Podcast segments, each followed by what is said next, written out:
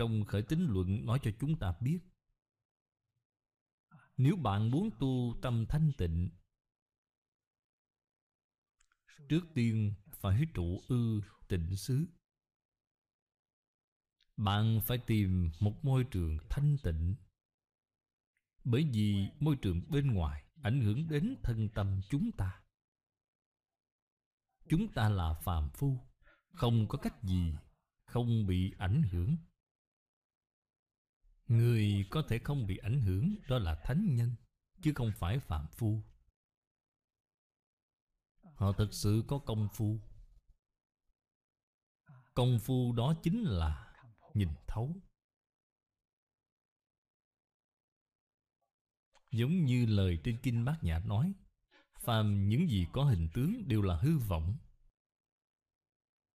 Cho nên, Họ biết đó là giả.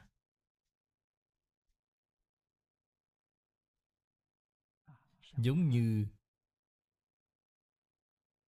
Chúng ta xem tivi Xem điện ảnh vậy. Chúng ta biết Màn hình của điện ảnh, Màn hình tivi Không có gì cả. Rất là sạch sẽ. Đây gọi là tâm thanh tịnh. Thế nhưng mở kênh tivi ra, Thì tin tức truyền đến. Ở trong đó có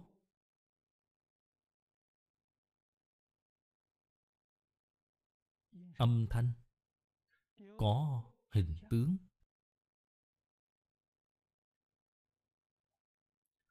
Phàm phu dính tướng.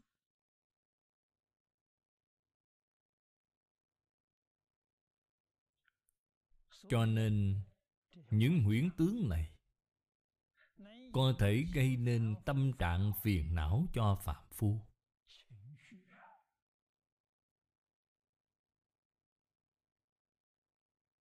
Thuận theo tâm của mình thì ưa thích, Không thuận theo tâm của mình Thì chán ghét. Tâm của bạn chuyển theo nguyễn tướng này. Tâm chuyển theo cảnh Là phàm phu. Người tu hành, Người có công phu Biết đó là giả tướng. Trên màn hình không có gì cả. Bất luận nó hiện tướng như thế nào. Người tu hành vẫn như như bất động. Thấy như không thấy, Họ có thấy hay không? Thấy chứ. Sao gọi là không thấy? Trong tâm họ không có phân biệt, Không có chấp trước. Họ duy trì An tĩnh hoàn toàn, Đây gọi là công phu.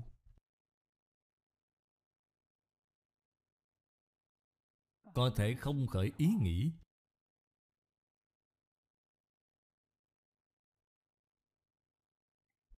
Tuy không khởi ý nghĩ Nhưng biết rất rõ ràng. Rất sáng tỏ. Bạn hỏi họ Họ đều biết. Bạn không hỏi họ, Tâm họ rất sạch sẽ. Chân thật là không dính một dấu vết nào. Cho nên phải trụ ư tỉnh xứ, Đoan tọa chánh ý.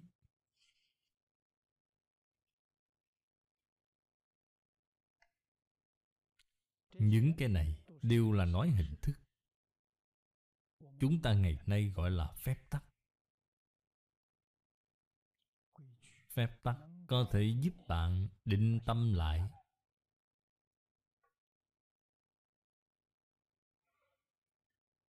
Bất y khí tức.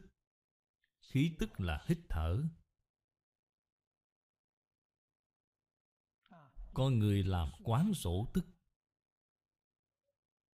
Ngồi ở đó làm gì? Chú ý sự thở của bạn. Dùng phương pháp này để nhiếp tâm. Nếu không thì sẽ nghĩ ngợi lung tung. Khiến cho bạn chuyên chú tâm ý vào sự hít thở, Gọi là quán sổ tức. Như vậy dần dần, buông xả vọng niệm Là dùng cái này. Đây là mới học. Công phu đắc lực rồi Thì không cần dùng cái này nữa. Không cần thiết dùng, đếm hơi thở. Bất y hình sắc. Đây đều là thuộc về quán tưởng.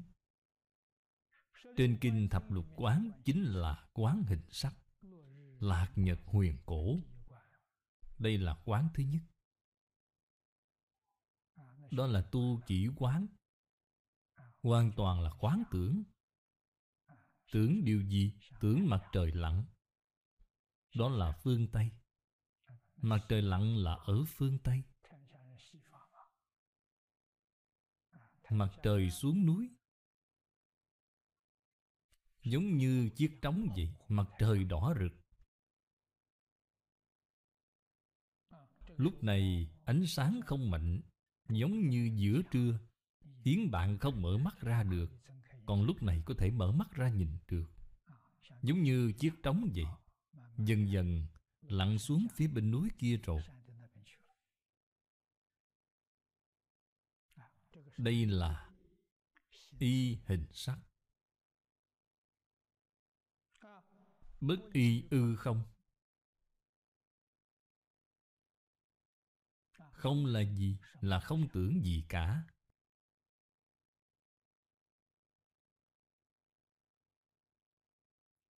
Tu thành rồi. Gọi là vô tưởng định. Quả báo là ở trời vô tưởng, Cõi trời tứ thiện Cũng vô cùng phiền phức.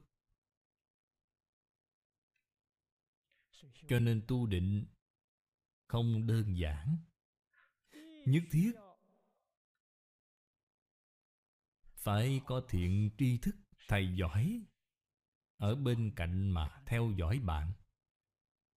Nếu như bạn hơi bị sai Thì phải lập tức điều chỉnh bạn trở lại. Nếu như không điều chỉnh Thì bạn rất dễ bị nhập ma.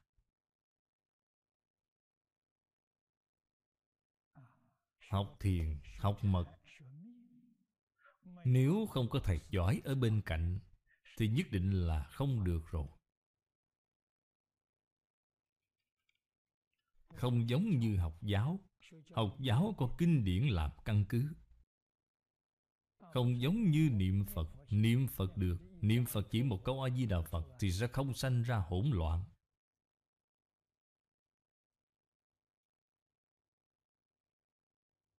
Cho nên mật phải có thượng sư kim cang thật sự giỏi. Thiền phải có thiện tri thức thật sự giỏi nếu như bạn không gặp được, thì bạn không dễ gì thành tựu được rồi.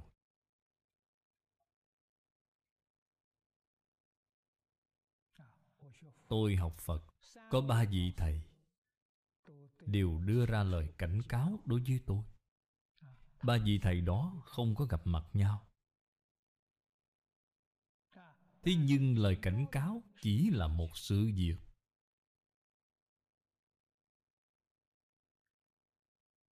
Chính là mật tông và thiền tông.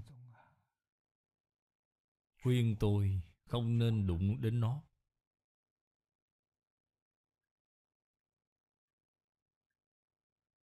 Là rất có đạo lý. Tôi gần gũi với Đại sư Chương Gia. Đại sư Chương Gia là đại đức của Mật Tông. Thầy cũng cảnh cáo tôi như vậy. Những thường thức trong Mật Tông. Thầy dạy cho tôi rất nhiều. Cho nên tôi hiểu. Trong Phật Pháp, Nó thực sự là thuộc về Phật Pháp Thượng Thượng Thừa. Người nào có thể tu vậy?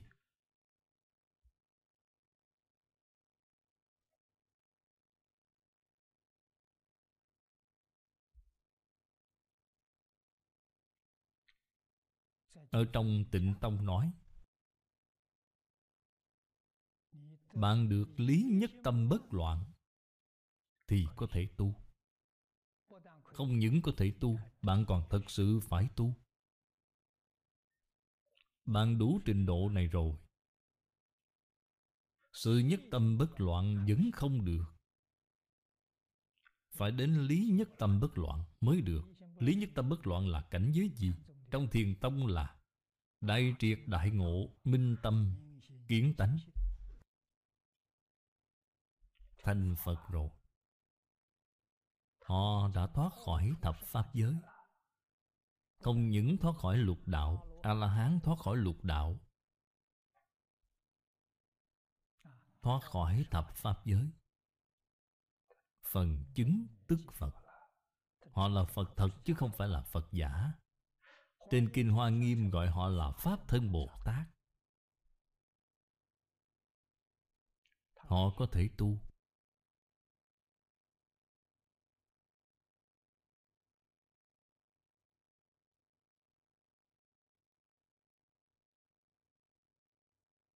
Không phải điều kiện này thì không được. Hay nói cách khác, Mật là gì? Mật là lớp tiến sĩ trong Phật Pháp. Là cấp bậc cao nhất.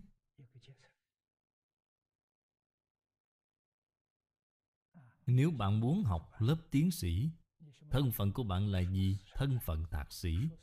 Tốt nghiệp thạc sĩ, Bạn mới có thể học lớp tiến sĩ. Tốt nghiệp đại học cũng không được.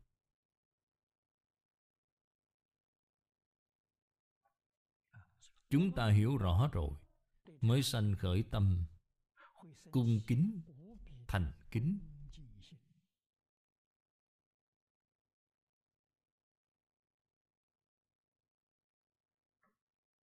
Khen ngợi vô cùng Đối với thiền và mật. Thế mình có dám học hay không? Không dám. Không đủ trình độ. Chúng ta cần phải hạ công phu từ trên nền tảng. Hiện nay chúng ta đã hạ cái nền tảng này Đến mức thấp nhất. Mức thấp nhất là gì? Lớp mẫu giáo. Ngay cả tiểu học Chúng ta cũng không đủ. Cho nên phải chăm chỉ, Cố gắng mà tu ba cái gốc này.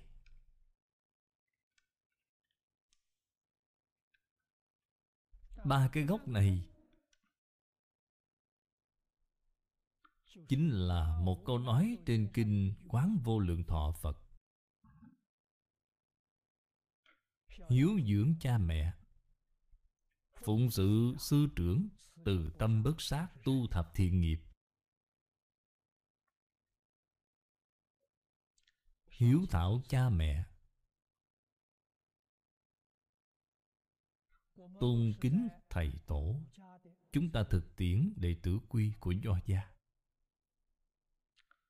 Từ tâm bất sát, chúng ta thực tiễn thái thượng cảm ứng thiên của đạo gia.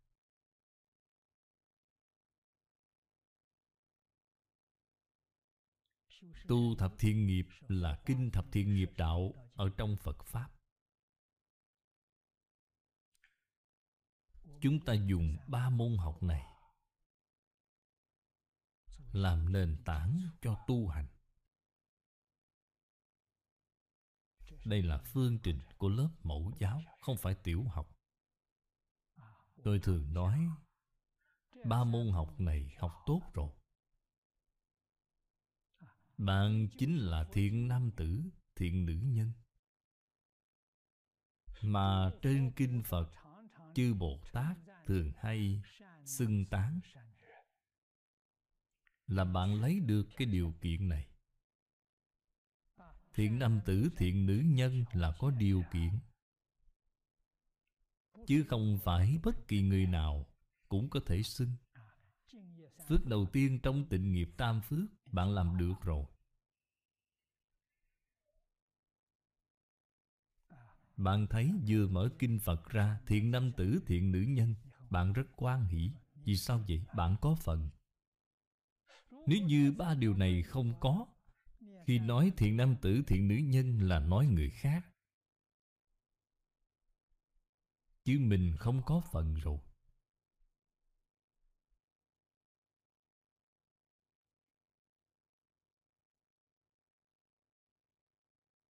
Điều này không thể không biết, Nhất định phải hiểu rõ. Có điều kiện này, Bạn mới thật sự có thể học Phật Pháp. Học cái gì? Học lớp 1 Phật giáo, Lớp 1 tiểu học. Trên Kinh Hoa Nghiêm, Bồ Tát sơ quả vị sơ tính Lớp 1 tiểu học chính là Bồ Tát quả vị sơ tính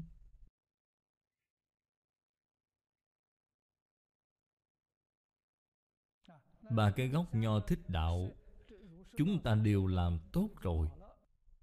Có thể đi học lớp 1 tiểu học được không? Xin thưa với các vị, không được. Vì sao vậy? Bạn phải tham gia thi cử. Bạn thi đạt yêu cầu Mới có thể bước vào lớp 1 tiểu học. Thi điều gì?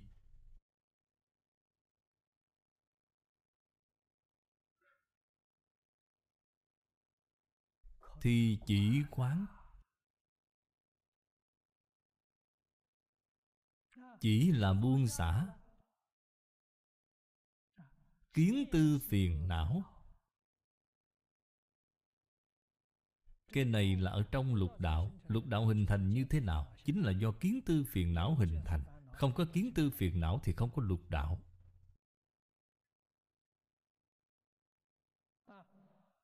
Kiến Phiền não chính là kiến giải của bạn sai lầm. Tư phiền não chính là tư tưởng của bạn sai lầm. Lớp 1 Tư tưởng sai lầm không có sao cả. Kiến giải sai lầm phải buông xả. 88 phẩm kiến hoặc Trong tam giới. Đoạn hết. Thì bạn mới là Bồ Tát Quả vị sơ tính Là lớp 1 Tiêu chuẩn này không phải tùy tiện nói. Chúng ta vừa mới nói Thiện nam tử, thiện nữ nhân. Lúc giảng kinh tôi thường hay nhắc đến 16 chữ. Buông xả tự tư tự lợi. Buông xả danh vọng lợi dưỡng. Buông xả ngũ dục lục trần. Buông xả tham sân si mạng. Điều này là tôi đã nói mấy mươi năm rồi. Chân thật làm được rồi. Bạn đã vào cửa được chưa? Chưa vào được. Thật sự làm được rồi. Bạn là thiện nam tử, thiện nữ nhân. Bạn ở đâu vậy? Bạn ở ngay cửa thôi. Đến cửa rồi, nhưng chưa bước vào. Bạn bước thêm một bước nữa là bước vào rồi. Bước vào một bước nữa là gì? Bạn buông xả 88 phẩm kiến hoặc. 88 phẩm kiến hoặc chia thành 5 loại lớn. Cái đầu tiên là thân kiến. Nhất định không chấp trước, thân là ngã nữa. Thân là gì? Là cái ta có. Bạn sẽ xem là giống y phục mặc trên người vậy. Y phục không phải là ta, Nó là cái của ta. Thân thể không phải ta, Nó là cái ta có. Cánh cửa này nếu như bạn nhìn thấu rồi, Bạn sẽ không còn sợ hãi, Chới sanh tử nữa. Vì sao vậy? Không có chết, Đâu có chết, Chỉ đổi thân thể mà thôi. Là giống như y phục dơ rồi, Đổi một bộ y phục khác vậy. Rất là vui vẻ. Y phục cũ cởi ra, Đổi một bộ y phục mới. Không có một mảy may sợ hãi nào cả. Việc đầu tiên bạn phải buông xả thân kiến. Trên Kinh Kim Cang nói không ngã tướng, không nhân tướng Không chúng sanh tướng, không thọ giả tướng. Buông xả bốn tướng Thì bạn đã vào cửa rồi. Vào lớp một đại thừa Lớp một tiểu học rồi. Đây là cái đầu tiên. Phải buông xả Buông xả một cái Thì những cái khác đều dễ dàng. Loại lớn thứ hai là biên kiến. Tôi thường hay gọi nó là đối lập. Buông xả cái ý nghĩ đối lập này. Ta không đối lập với người. Ta không đối lập với sự. Ta không đối lập với trời đất dạng vật. Không còn đối lập nữa. Nếu không buông xả đối lập Đối lập. Nâng cao lên chính là mâu thuẫn. Mâu thuẫn nâng cao lên chính là xung đột. Xung đột nâng cao lên chính là đấu tranh. Đấu tranh nâng cao lên chính là chiến tranh. Là con đường chết. Hậu hoạn vô cùng. Cho nên hóa giải xung đột Bắt đầu hóa giải từ đâu? Từ buông xả đối lập Là chân thật hóa giải đối lập rồi.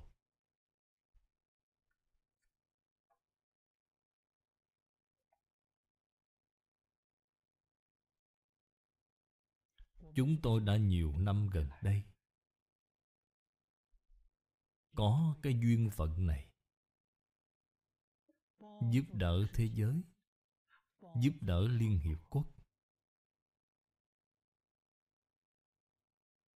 Cung cấp một ít. Phương pháp hóa giải Xung đột.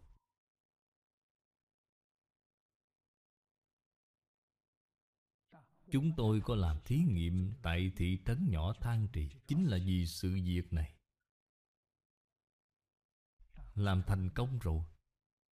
Cho nên Nên giáo dục Phật Đà Và văn hóa truyền thống có thể giúp thế giới này Hóa giải xung đột, Khôi phục hòa bình, Ổn định trên quốc tế.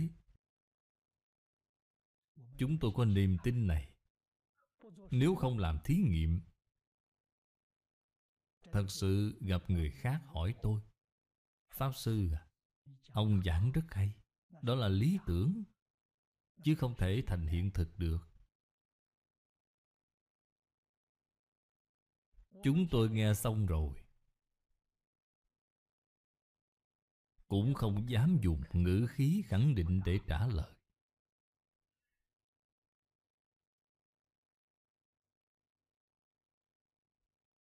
Văn hóa truyền thống này mấy nghìn năm nay hiện nay vẫn còn áp dụng được sao?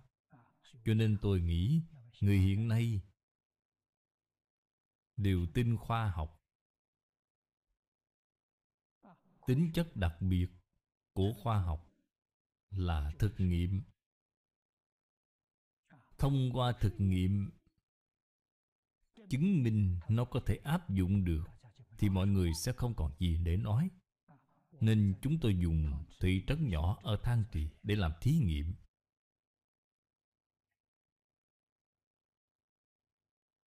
Thí nghiệm cái gì? Thí nghiệm đệ tử quy Xem có hiệu nghiệm không? Kết quả chúng tôi đang phổ biến giáo dục toàn dân. Cư dân ở thị trấn nhỏ này khoảng 48.000 người. Và trẻ nam nữ các ngành các nghề cùng nhau học. Chưa đến nửa năm, thấy thành tích rõ rệt. Cho nên tiếng nói của chúng tôi trên quốc tế có trọng lượng kiên định rồi không có mảy may do dự. Vì sao chị thực hiện rồi?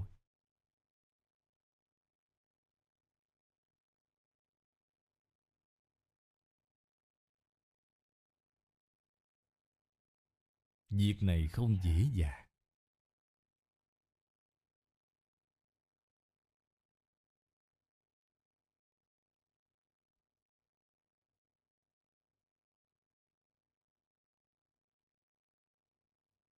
Và ở thời đại này, Văn hóa truyền thống đã bị lơ là Chỉ ít là một trăm năm.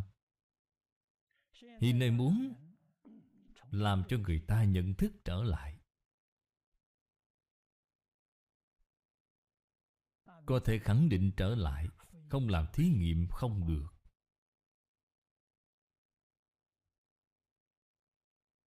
Không có thông qua thí nghiệm Thì rất nhiều người không tin. Đó chính là Lực cản cho việc thúc đẩy văn hóa truyền thống. Cho nên lực cản rất lớn. Hiện tượng này, Chúng tôi biết đó là bình thường. Vì đã mất quá lâu rồi, Không có người nhắc đến. Dưới đây nói, Bất y địa thủy, hỏa phong 乃 chí bất kỳ kiến văn giác tri Đây là nói rốt ráo. Tâm thanh tịnh không thể đương vào sự dựa dẫm bên ngoài. Có dựa dẫm thì không thanh tịnh. Có dựa dẫm, bạn rất dễ bị phá hoại.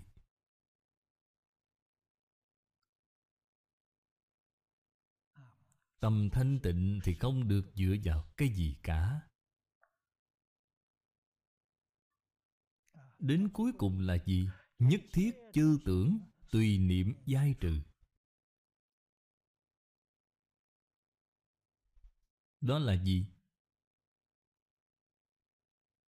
Không những không phân biệt, không chấp trước Mà ngay cả khởi tâm động niệm cũng không được phép Bạn xem câu phía sau này Diệt khiển trừ tưởng Tưởng chính là khởi tâm động niệm. Phần trước nói, Nhất thiết chư tưởng. Tùy niệm giai trừ, Nhất thiết chư tưởng chính là phân biệt. Phần trước nói nương vào cái gì đó là chấp trước. Chấp trước thật sự buông xả, Phân biệt cũng buông xả rồi. Cuối cùng Khởi tâm động niệm cũng phải buông xả. Việc hiển trừ tưởng là khởi tâm động niệm. Vì sao vậy? Dĩ nhất thiết pháp bổn lai vô tưởng. Niệm niệm bất sanh, Niệm niệm bất diệt.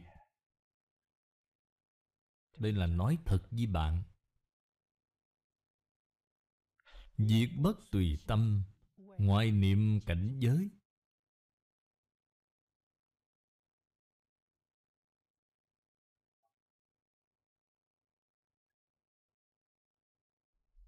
Đạo lý này rất sâu rất sâu. Chúng ta đọc xong đoạn văn này. Bởi vì phần trước Học mãi đến chỗ này. Chúng ta Học qua hiển nhất thể khởi nhị dụng, Tam chủng chu biến, Tứ chủng tánh đức. Còn học đến ngũ chỉ. Cho nên chúng ta thấu hiểu Nhất thiết Pháp bổn lai vô tưởng.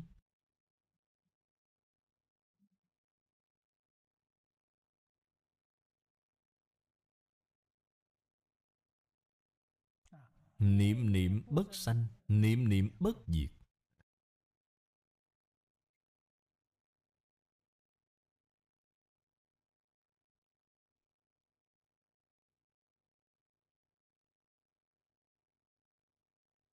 Vì sao vậy? Huyễn tướng, nó không phải là thật.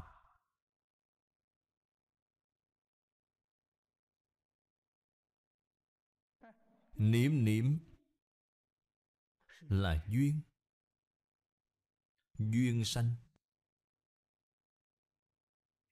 Là sanh cái gì? Là sanh huyễn tướng. Không phải là thật.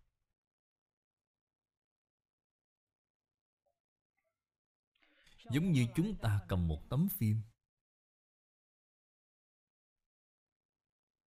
Điện ảnh là tấm phim. Cái này mọi người đều biết. Máy chiếu phim Chính là đèn chiếu phản truyền. Điện ảnh, cái đèn chiếu phản truyền này, Tốc độ đóng mở của nó rất nhanh. Không giống như đèn phản truyền thông thường. Thời gian chúng ta chiếu phim có thể chiếu rất dài.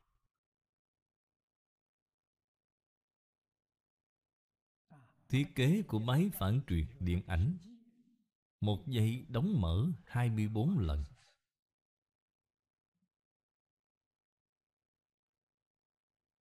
Chúng ta không thể rút ngắn nó lại Và cũng không thể kéo dài nó ra.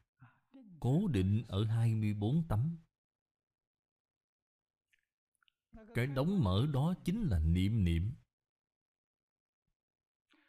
Hình ảnh của máy phản truyền Chiếu lên màn ảnh. Đó chính là sanh diệt. Vì sao nói bất sanh?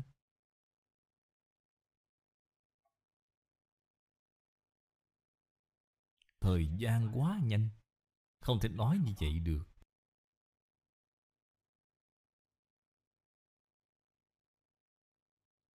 Cách nói này nói không thông.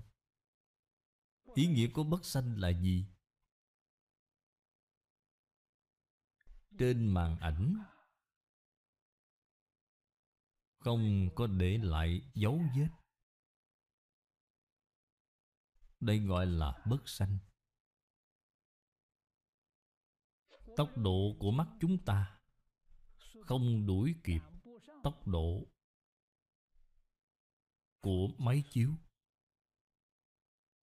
Nếu như tốc độ mắt của chúng ta thấy hình ảnh ngang bằng với tốc độ của máy chiếu, Chúng ta nhìn thấy là gì? Chúng ta nhìn thấy là từng tấm từng tấm.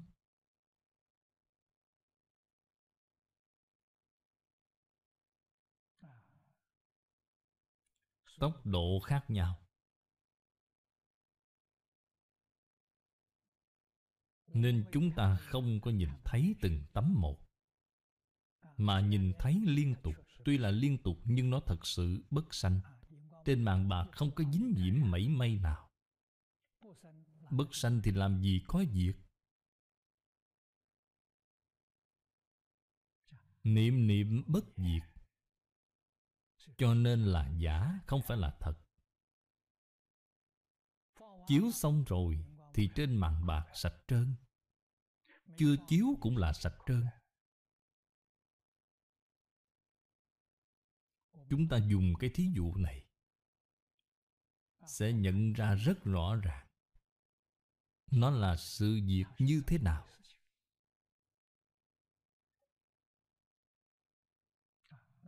Phật nói cho chúng ta biết, tự tánh của chúng ta có thể hiện y chánh trang nghiêm là hoàn toàn tương đồng với đạo lý này chỉ là tần suất khác nhau.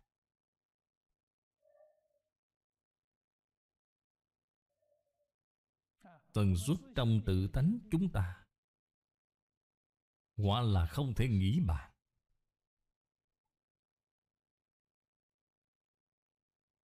Thế nhưng tần suất có lúc nhanh, có lúc chậm.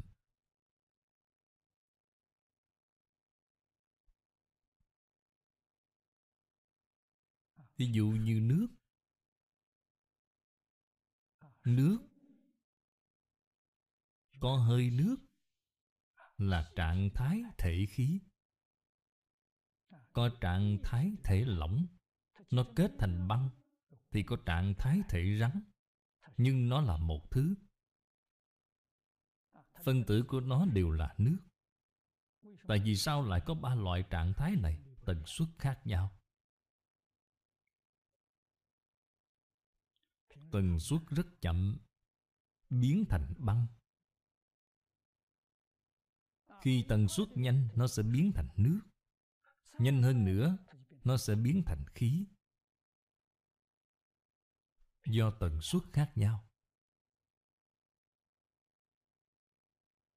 Hiện nay chúng ta biết, bất luận tần suất của nó nhanh hay chậm, đều là niệm niệm bất sanh, niệm niệm bất diệt. Cái bất sanh bất diệt này ai nhìn thấy?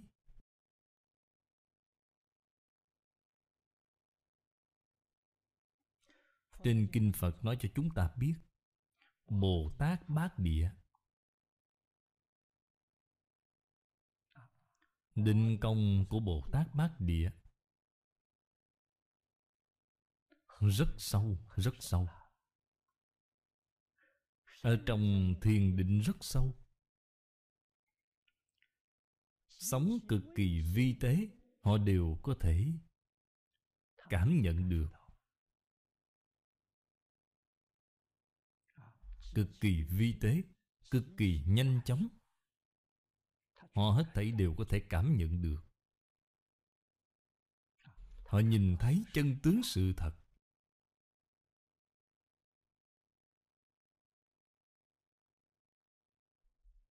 Cái ý nghĩ này Niệm niệm đang động. Bồ Tát Di Lặc nói, Ý nghĩ đang động. Vừa động Thì liền hiện tướng. Tướng, Chúng ta ngày nay gọi là hiện tượng vật chất. Thực ra hiện tượng vật chất là giả, Không phải là thật. Trong hiện tượng vật chất, Đồng thời còn có hiện tượng tinh thần.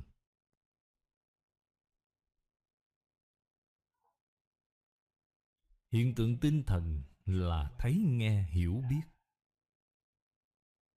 Đây là tánh đức.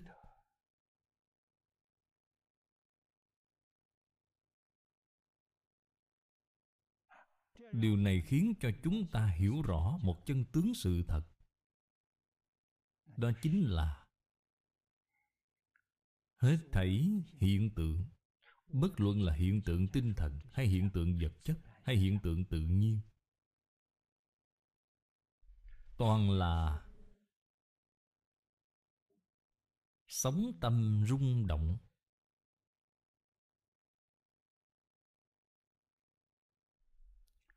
Cảnh giới sở hiện.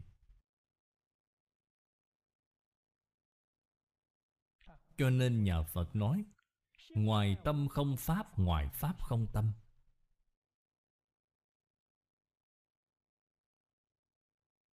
Pháp từ đâu mà có? Pháp là tâm hiện. Tâm hiện như thế nào? Tâm trong lúc rung động Thì xuất hiện ngay.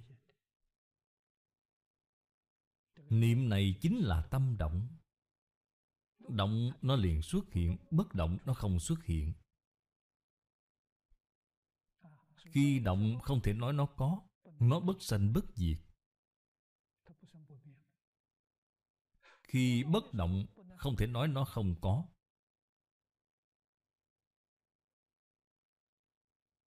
Khi nó động, liền năng sanh dạng Pháp, Là khởi nhị dụng. Y chánh trang nghiêm lập tức liền hiện ra.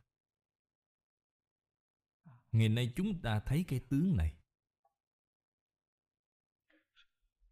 Là tướng tương tục của từng niệm.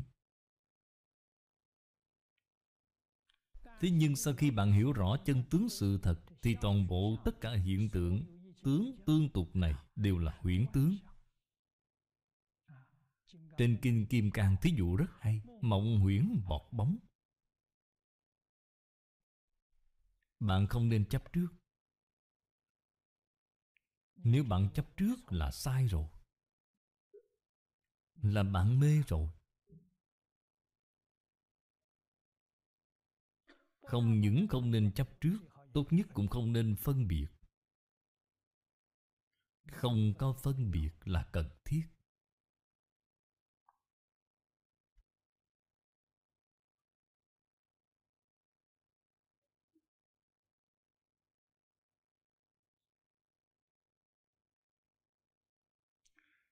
Câu này dưới đây nói, Diệt bất tùy tâm, Ngoại niệm cảnh giới.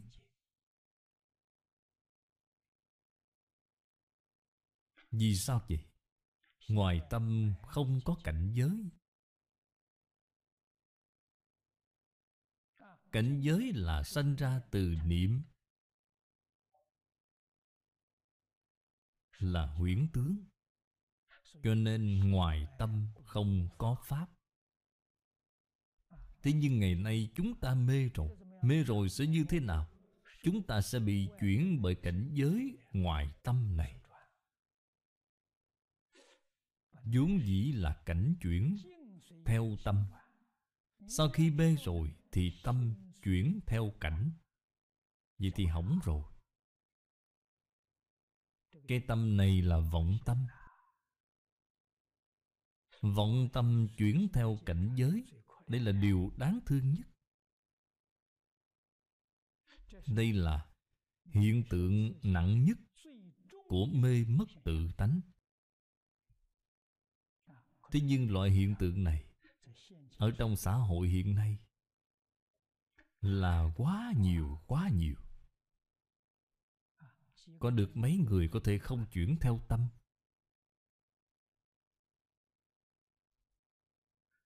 Thật sự có thể không chuyển theo tâm thì chúng ta không cần lựa chọn một môi trường thanh tịnh. Không cần thiết như vậy.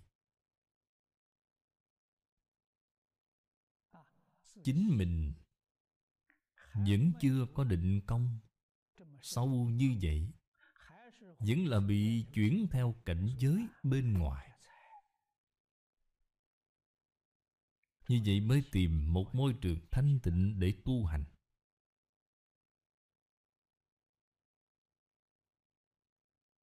Đạo lý là ở chỗ này.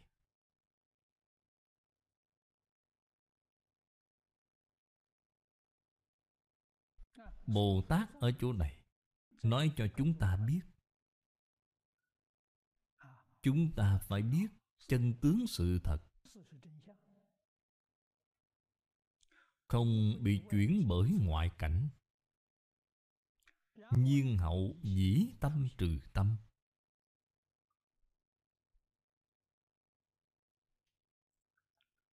Cái tâm phía trước này là chân tâm. Cái tâm phía sau này là vọng tâm.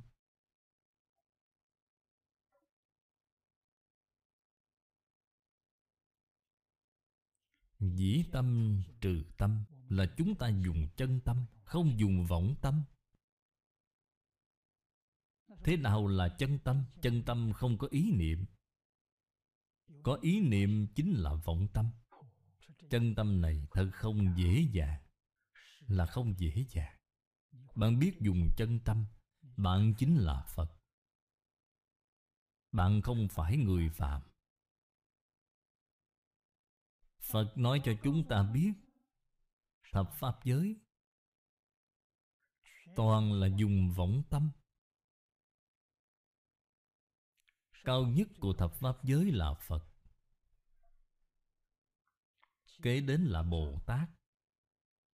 Đứng thứ ba là duyên giác, Thứ tư là thanh văn. Gọi là Pháp giới tứ thánh. Các ngài dùng tâm gì? Các ngài vẫn dùng là A Lại Gia. Trong tông Pháp tướng gọi là Tám thức 51 tâm sở. Các ngài dùng chánh.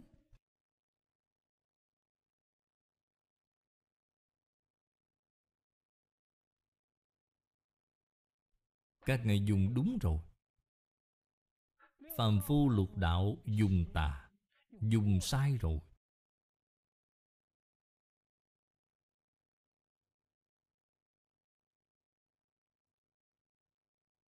Nếu so sánh Pháp giới tứ thánh và lục đạo với nhau, Có thể nói tứ thánh là tịnh độ, Lục đạo là uế độ.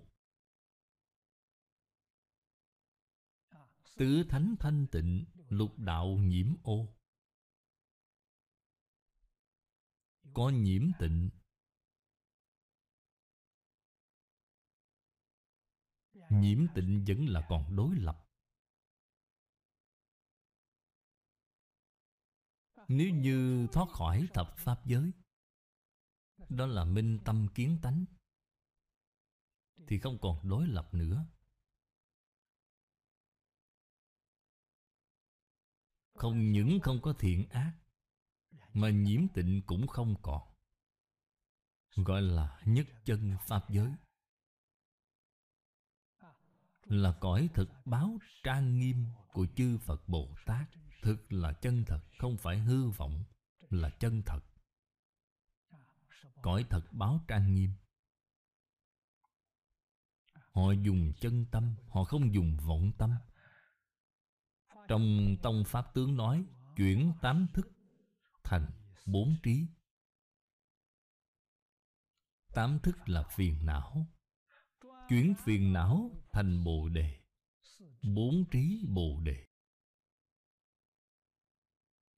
Hiện nay tâm chúng ta dùng là tâm gì? Thức thứ bảy, chấp trước.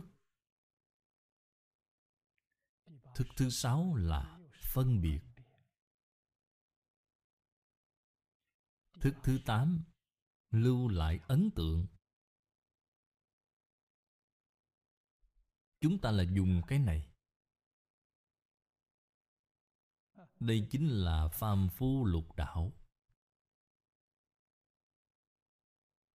Người trong Pháp giới tứ thánh, Tuyệt đối không có chấp trước.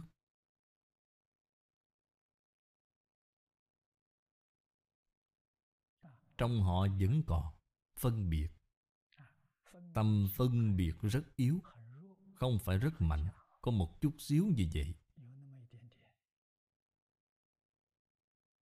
Họ còn khởi tâm động niệm. Cho nên câu cuối cùng là dùng tâm trừ tâm, Dùng chân tâm, Không dùng vọng tâm. Ở trong thế gian này của chúng ta, Cũng có một số vị tổ sư Đại Đức đề xướng. Thí dụ Triều Minh, Cũng là cuối năm, Là cùng thời đại với Đại sư Liên Trì. Đại sư Giao Quan,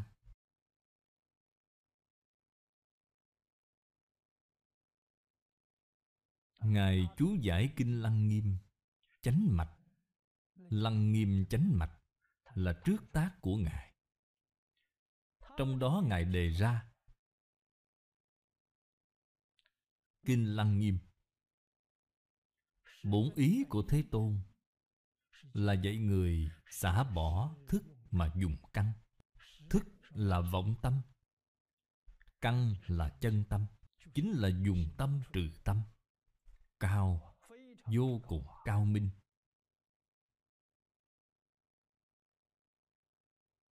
Căn là gì? Là căn tánh của sáu căn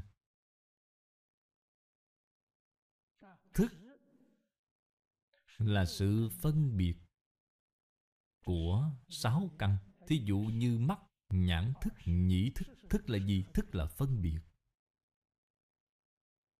Mắt thấy sắc Phân biệt sắc pháp. Tai nghe âm thanh Phân biệt âm thanh. Phân biệt là thức. Nếu là căn tánh thì sao? Căn tánh không có phân biệt. Căn tánh là liễu biệt nó sáng suốt Nó không có phân biệt. Căng tánh giống như chiếc gương vậy Chiếc gương soi cảnh tượng bên ngoài soi rất rõ ràng, rất minh bạch. Nó có phân biệt không? Không phân biệt. Không có phân biệt Đó là tánh thấy. Dùng tánh thấy, thấy sắc. Dùng tánh nghe, nghe âm Âm thanh. Dùng tánh ngửi, ngửi mùi. Dùng tánh nếm. Nếm vị. Không có phân biệt. Không có phân biệt, không có chấp trước. Đây là dùng chân tâm. Bình thường chúng ta có dùng không? Nói lời thành thật Mỗi người đều đang dùng Mà bản thân bạn không biết. Trên Kinh giáo nói cho chúng ta biết, Chúng ta thấy sắc nghe tiếng, Niệm đầu tiên. Khi mắt mở ra, Niệm đầu tiên tiếp xúc Là dùng tánh thấy mà nhìn. Nhưng niệm thứ hai là biến đổi rồi.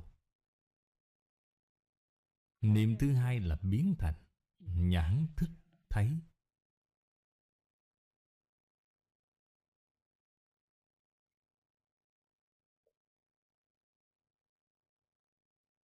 Là sai rồi.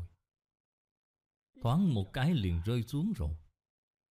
Nếu như vĩnh viễn duy trì được niệm thứ nhất, Không rơi vào niệm thứ hai, Người này là người gì? Đây là Bồ Tát, Pháp thân Bồ Tát. Họ trụ nhất chân Pháp giới, Họ không phải trụ ở thập Pháp giới. Chúng ta không thể giữ được. Niệm thứ nhất là tánh thấy, Là tánh thấy. Niệm thứ hai là nhãn thức.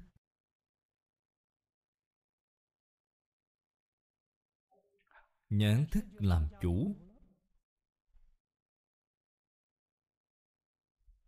Niệm thứ nhất, lơ là rồi. Mình cũng không biết.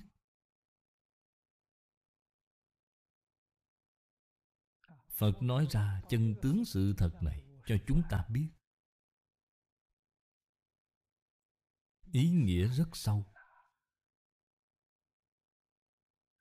Khiến cho chúng ta thường xuyên nhớ là Chúng ta không phải không dùng chân tâm. Làm sao có thể duy trì được niệm thứ nhất, Không rơi vào trong niệm thứ hai? Chúng ta biết Chư Phật Như Lai Ứng hóa ở thế gian. Niệm nào cũng là nhất niệm. Không có hai niệm.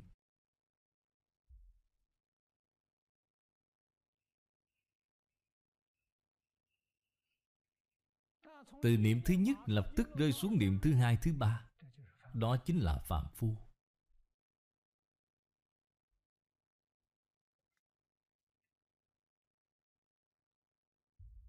Hai niệm là phân biệt ba niệm là chấp trước.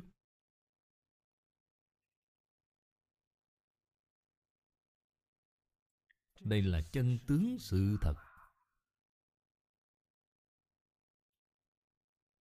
Điều này không thể không biết.